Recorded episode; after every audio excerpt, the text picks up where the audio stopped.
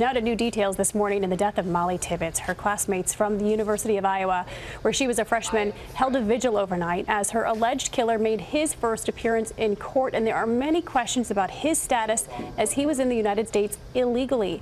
Our Alex Perez is in Brooklyn, Iowa for us this morning. Alex, good morning to you. Hey, good morning, Paula. The judge ordered the suspect held on a $5 million cash bond. Investigators say he followed Mollie and carried out his attack in cold blood. This morning, the man accused of killing Mollie Tibbetts Mr. Rivera, did you kill Mollie Tibbetts? is behind bars after making his first appearance in court Wednesday. Mr. Rivera, you have been charged with murder in the first degree. 24 year old Cristhian Rivera surrounded by deputies shackled communicating via a translator. Yes. Authorities say Rivera confessed to abducting and killing Mollie while she was out for a jog, dumping her body in a cornfield. According to investigators, Rivera, who's from Mexico, is in the country illegally.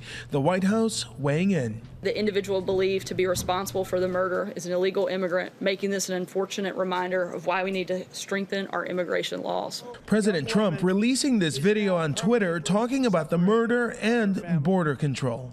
A person came in from Mexico illegally and killed her. We need the wall.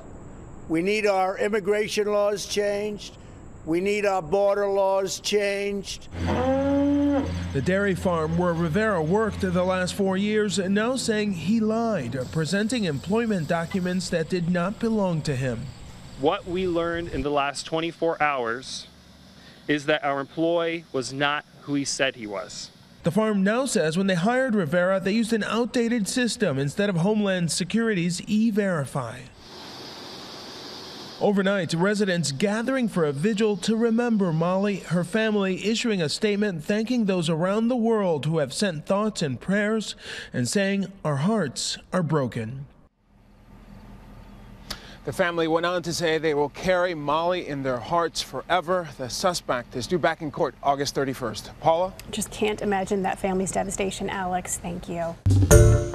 Hi, everyone. George Stephanopoulos here. Thanks for checking out the ABC News YouTube channel. If you'd like to get more videos, show highlights, and watch live event coverage, click on the right over here to subscribe to our channel. And don't forget to download the ABC News app for breaking news alerts. Thanks for watching.